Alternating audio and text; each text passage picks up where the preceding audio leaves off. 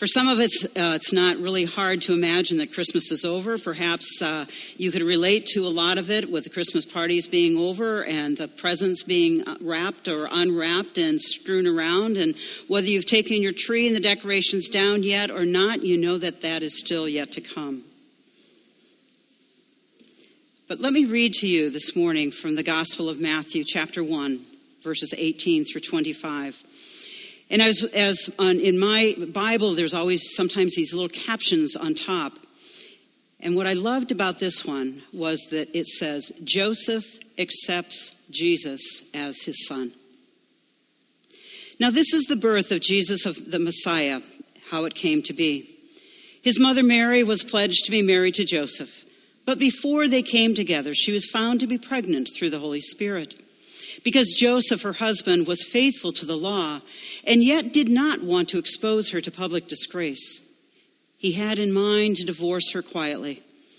But after he had considered this, an angel of the Lord appeared to him in a dream and said, Joseph, son of David, do not be afraid to take Mary home to be your wife, because what is conceived in her is from the Holy Spirit. She will give birth to a son and you are to give him the name Jesus, because he will save his people from their sins. All of this took place to fulfill what the Lord had said through the prophet The virgin shall conceive and give birth to a son, and they will call him Emmanuel, which means God with us. When Joseph woke up, he did what the angel of the Lord had commanded, and he took Mary home as his wife. But he did not consummate the marriage until she gave birth to a son, and he gave him the name Jesus. Now, during December, we have been examining the whole idea of who it is that is in the manger.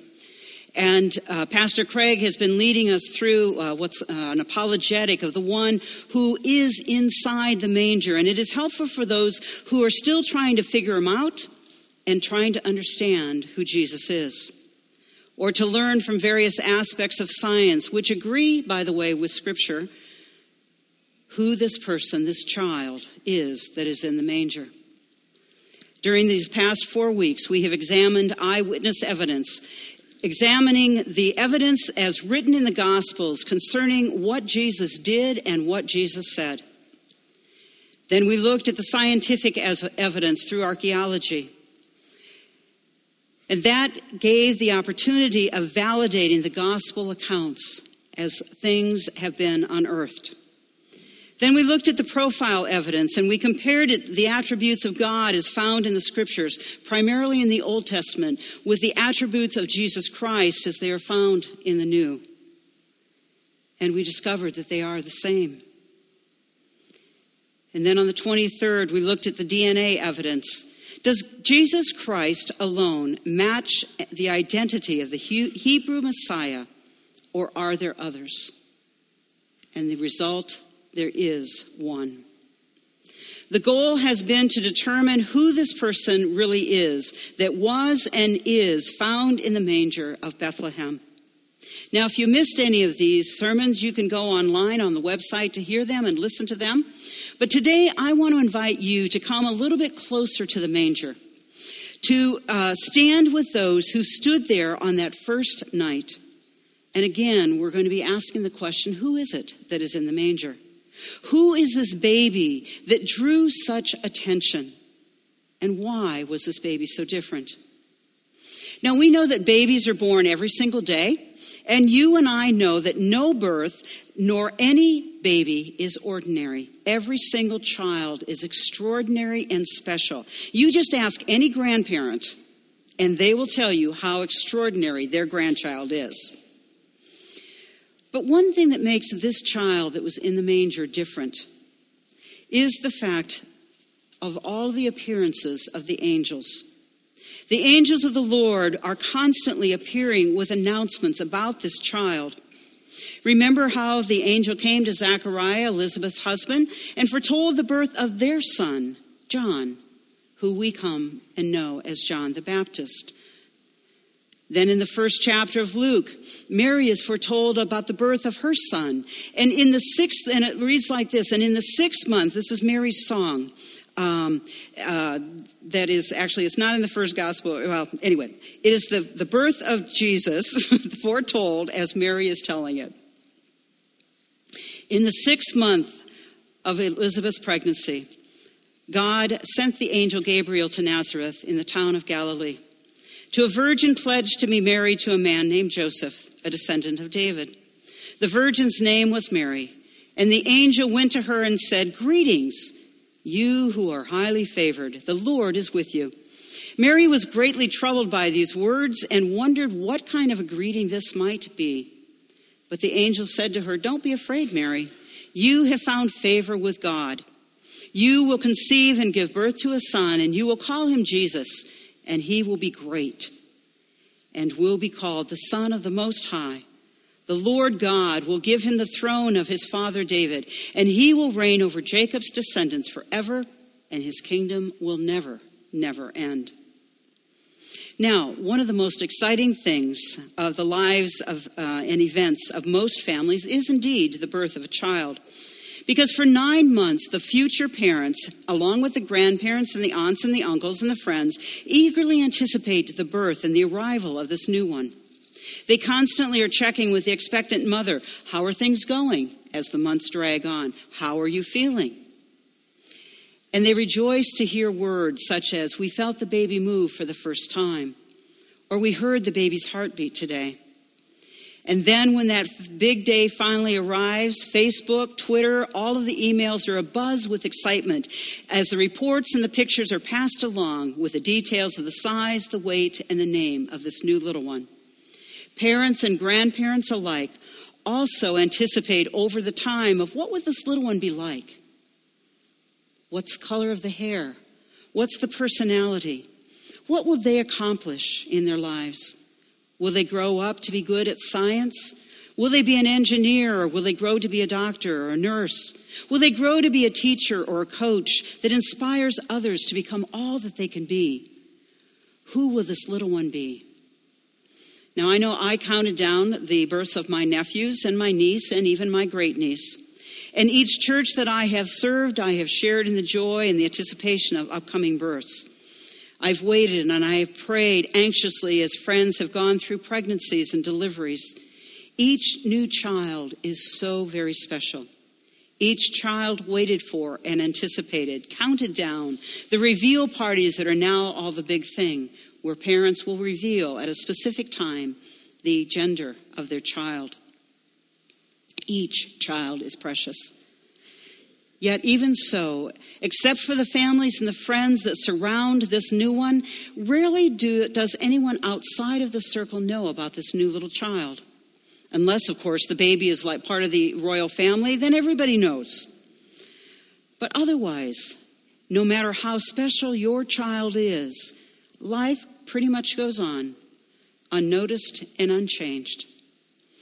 Well, that is, except for a story that was told that took place during the Civil War. The Confederates were locking horns with the Union soldiers right outside of Richmond, and it was the cruelest time of the whole war. And then one night, the Confederate lines were lit up with bonfires, and the Union Guards discovered that the Southern troops were celebrating General Pickett's newborn baby. The word had just arrived to the Army that day. General Grant on the North was so moved by the event that he ordered the Union lines to help the Confederates celebrate the birth of Pickett's baby by lighting up their scenes with additional bonfires. And the next day, Grant's, offer, Grant's officers took a graceful letter through the lines under the flag of truce, communicating to General Pickett the congratulations of his baby from his enemies. And for a moment, just one short little moment, all of war stopped on that line. And goodwill and peace prevailed. And it was because of a baby. And then life returned to normal. A newborn is a powerful symbol of hope and love. It is a sign of life that goes on and on. And each child brings that sign of hope and unseemingly unlimited potential. Matthew begins his gospel with the, with the, the, the, detailing of the lineage, the names. You remember those first 16 verses that hold all of those names that perhaps you sort of like, you know, read a few and then skip over to the end of those because the names are hard to pronounce? Or maybe that's just me if I'm trying to read them aloud. But the names are important. The names are very important because they trace this child that was born in the manger, they trace him back the one that is to be born, the one that the angels announce, back to David, the king of Israel, back to Abraham, the father of Israel. Names that are important, names that are known, because they identify this child as the fulfillment of Scripture, the fulfillment of prophecies, the fulfillment of God's promises concerning the child that is at that point to come. As we continue to read on those early verses in that narrative, it is the angel that makes another appearance. He had come to Mary, he had come to Elizabeth and Zachariah. This time, as I read a moment ago, he comes to Joseph. And while most expectant fathers are very, very excited, and I'm told a little bit scared and nervous too, when they learn that a baby has been conceived, when the angel came to Joseph, there wasn't a lot of rejoicing at that moment. Joseph had a lot of things going on inside of his own heart and mind. He and Mary were going to be married, but now he learns that she is pregnant and he knows that the baby is not his. And so there's only one explanation for it. The feelings of being perplexed and angry and betrayed, all, all normal. And as he struggles of trying to decide what it is that he should do, the angel comes to him saying, Do not be afraid. Now, the Jewish writer Elie Wiesel once said, Whenever an angel comes and says, Do not be afraid, you'd better start to worry. The angel comes and spells out to Joseph a preview of the life that this tiny new little child will have. Joseph doesn't know all of the details, but the angel gives the baby, yet to be born, a name and a mission. Just as Mary had been told by the angel, he is to be called Jesus. This child was the Son of the Most High God, and he will save his people from their sins. That is a very tall order for such a little tiny child. Now, the name of Jesus is full of meanings. Jesus means salvation, the one who rescues. It is Greek for Joshua, meaning Yahweh is salvation. The child will have the same name as Joshua, who brought the Israelites out of the promised land, or brought them out of slavery, excuse me, into the promised land. He will have a similar mission to perform, not to deliver God's people out of slavery in Egypt, but out of the slavery of their own sin. The people of Israel have been waiting and waiting and waiting for a Messiah. Israel wasn't a free country at that time. Israel was under the Roman occupation and the Roman rule. They were looking and they were waiting for the one that would come to deliver them from the bondage of Rome. If anyone or any community got too big at that point in time, Rome would squash them like an ant, squeeze them tight. Now, we're going to hear a lot more about the oppression next week. But let me just say briefly that it was harsh, the taxation was severe, and that King Herod was evil and despicable. The Jewish nation had lived under this hardship for such a long time they also lived with the hope and the promise that God would provide for them the Messiah. The Messiah that would come to rescue them, to give them release from this oppression. The Messiah that would come to free them. They'd been hearing this promise for over 700 years. Jesus would have been a far more popular Messiah if he had focused on releasing the people from the Roman oppression, but that was not his mission. Instead, Jesus commanded or commended the faith of the centurion. Jesus taught people to render to Caesar what is Caesar's. Jesus even forgave the Roman soldiers and others responsible for his death on the cross. If, Jesus, if, jo, if, if, if jo, Joseph was perplexed when he first heard from the angel what it was that his newborn son would enter into and become, can you imagine as he stood by the side of that manger and looked at this tiny little child, newborn, unable to speak, unable to do anything for himself, imagining that this newborn was going to bring salvation. It's no wonder that he was perplexed. This child and his mission to save the people, this child and what he would come, what Joseph would come, this child that he would come to love, to raise as his own, as his own son, right from the beginning as an infant. As they sat around the manger, Mary and Joseph sat holding this little child. And as they held this child, I'm sure that they imagined and re- reimagined those words that the angel had said to them, wondering, is this really true? Could it possibly be? This child who is now a living, breathing baby? This child who Mary had been told by the angels? This, this child who is now being held in her arms? But the angels weren't done with their announcements. This child whose birth announcement was not on Twitter or, or Facebook, this one lit up the sky. Not with the bonfires of the Civil War, but it is by first one angel and then a great company of heavenly hosts that are lighting up the sky as they make their announcement to the shepherds that night, bringing good news that today in the town of David a Savior has been born, the Messiah the Lord. This birth, this child was different right from the beginning. This was announced uh, uh, by the angels in the sky that night, so that the shepherds came to the manger. They came because of what they had been told, what they had seen, and what they had heard. They came because they believed the announcement of the angels. They came because Jesus was born. And they came because Christmas really happened. There's another story that takes place in 1809. The international scene at that time was tumultuous. Napoleon was sweeping through Austria and blood was flowing freely. Nobody then cared much about babies. There were other things more important to worry about. But the world was overlooking some terribly significant births. For example, William Gladstone was born that year, and he was destined to become one of England's finest statesmen. That same year, Alfred Tennyson was born to an obscure minister and his wife.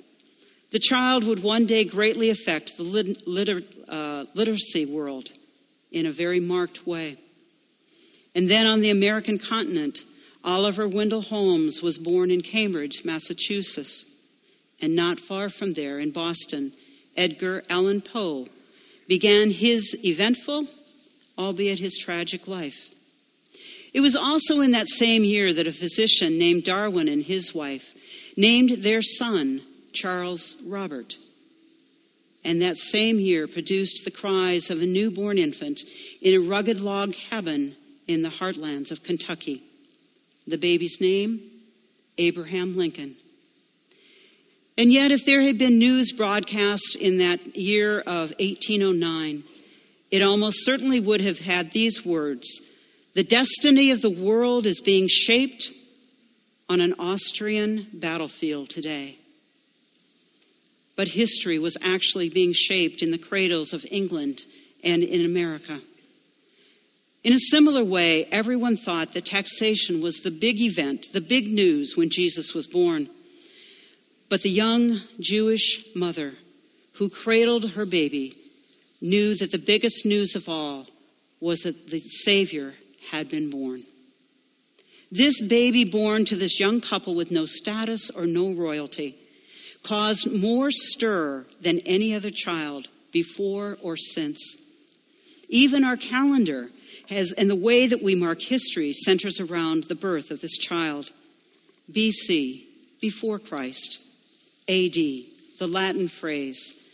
Anno Domino, which means in the year of our Lord. No one else in history, no leader, no king has equaled the impact of the child, Jesus Christ. Kings, emperors, rulers, they've come, they've gone, they've gone, they've made their impact on the world, but not in the same lasting way. Think about the impacts, the influences of some of the most powerful rulers in history. And now think of the impact of the one in the manger and the influences that continue to go on. Today we come, we are here because we worship the same child that has been worshiped for 2,000 years. And tomorrow we will bring this year to a close and we will begin a new year. We will welcome it in. And even though the world sometimes forgets that Christmas has changed everything, that Christmas is more than just the decorations and the celebrations, that Christmas indeed changed everything, life will keep going for many as if we saw in the video, as if nothing ever happened. Tomorrow, the day after, and the day after for a lot of people will be just like it was before. But the question for us today, and the question for us each day, is what difference did that manger, that baby that was born in the manger, make to us? Who is that baby? Who is in the manger? And how has it changed me? How has it changed you? As I come to the end of each year, um, I do a lot of reflection, as I'm sure that you have. And if anybody has ever gone through surgery, you know that there is a magic scale that 1 to 10, on the scale of 1 to 10, how much pain are you in today? On the scale of 1 to 10, how about this? It never says, Are you frustrated? But as we come to the end of this year, on a scale of 1 to 10, how are you doing? Not just with pain, but how are you doing with your walk with God? How are you doing coming to the manger, worshiping the Christ? As I do my own evaluation, I think about the ways that this year I want to grow closer and closer to God. And I think about the ways that God has made a difference in my life. And as I think about those, one of the biggest for me is learning how to forgive and how to receive forgiveness. As I have learned through my life, and it's been a struggle, but learning how to receive God's forgiveness to me and to receive it more and more fully also means that I needed to let go of those big, huge bags of grudges and anger that held me down. If God has forgiven me, who am I to say no to that forgiveness? And so, as I look at my life, that is one of the biggest changes that this baby in the manger has made for me, helping me to grow day by day, learning how to forgive and how to receive forgiveness, letting go of those things, those ugly things that would hold me down. As you reflect on your own life, and who it is in the manger. As you reflect in your own life and, and, and think about how it is that God has changed you, I give you permission while you're in coffee today or any other day, if you like, to share with somebody how it is that God has changed your heart and your life and made a difference in your life. Let's pray. Our gracious God, we do know that in our culture so much would push us away from you, so much would push us to uh, just climbing the ladder of success, putting ourselves first. Lord God, this year, as we contemplate who it is that it is in the manger, Help us, Lord God, not just to have the tomorrow and tomorrow be life keep going as if it never ha- as if Christmas never happened. But Lord God, help us to make a difference in our lives, in our world, in our families, because Christmas did happen. We pray this in your name. Amen.